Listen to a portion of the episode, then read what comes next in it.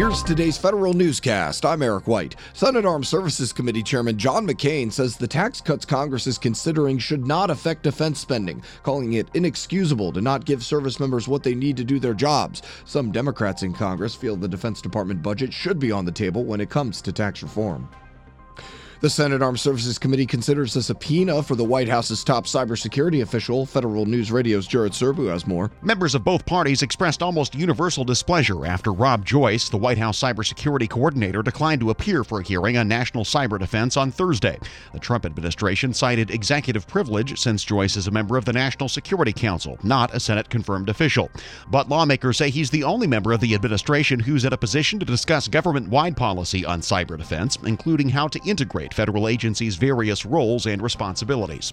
Jared Serbu, Federal News Radio. The Small Business Administration looks to improve the odds for women owned small businesses. Sean Crean, director of SBA's Office of Government Contracting, says the agency is close to putting out a proposed rule to establish a certification process for women owned small businesses for sole sourcing contracting opportunities.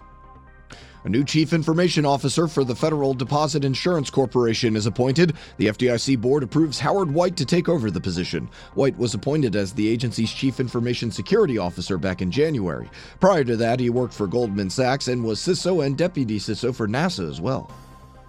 Auditors say NASA's IT governance efforts haven't improved in four years. The NASA Inspector General issues a scathing report on the space agency's ability to oversee and manage $1.4 billion in technology hardware and software. The IG takes the agency's chief information officer to task for making insufficient progress to improve IT governance over the last four years. Auditors say this lack of progress casts doubt on the CIO's ability to effectively oversee the agency's IT assets. The IG also says the CIO continues to have limited visibility into IT investments across the agency, and the process NASA developed to correct this shortcoming is flawed.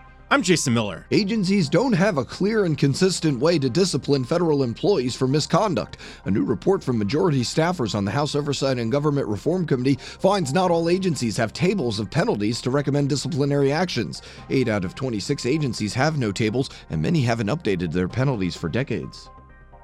House Oversight Committee leadership is still looking for answers from some agency managers about their use of private or non commercial flights for official travel. Ten agencies fully complied with the request the committee made back in September, 13 partially complied, and two haven't complied with the committee's request at all. Chairman Trey Gowdy and Ranking Member Elijah Cummings say they also want all agencies to give them travel records that date back to January 2016.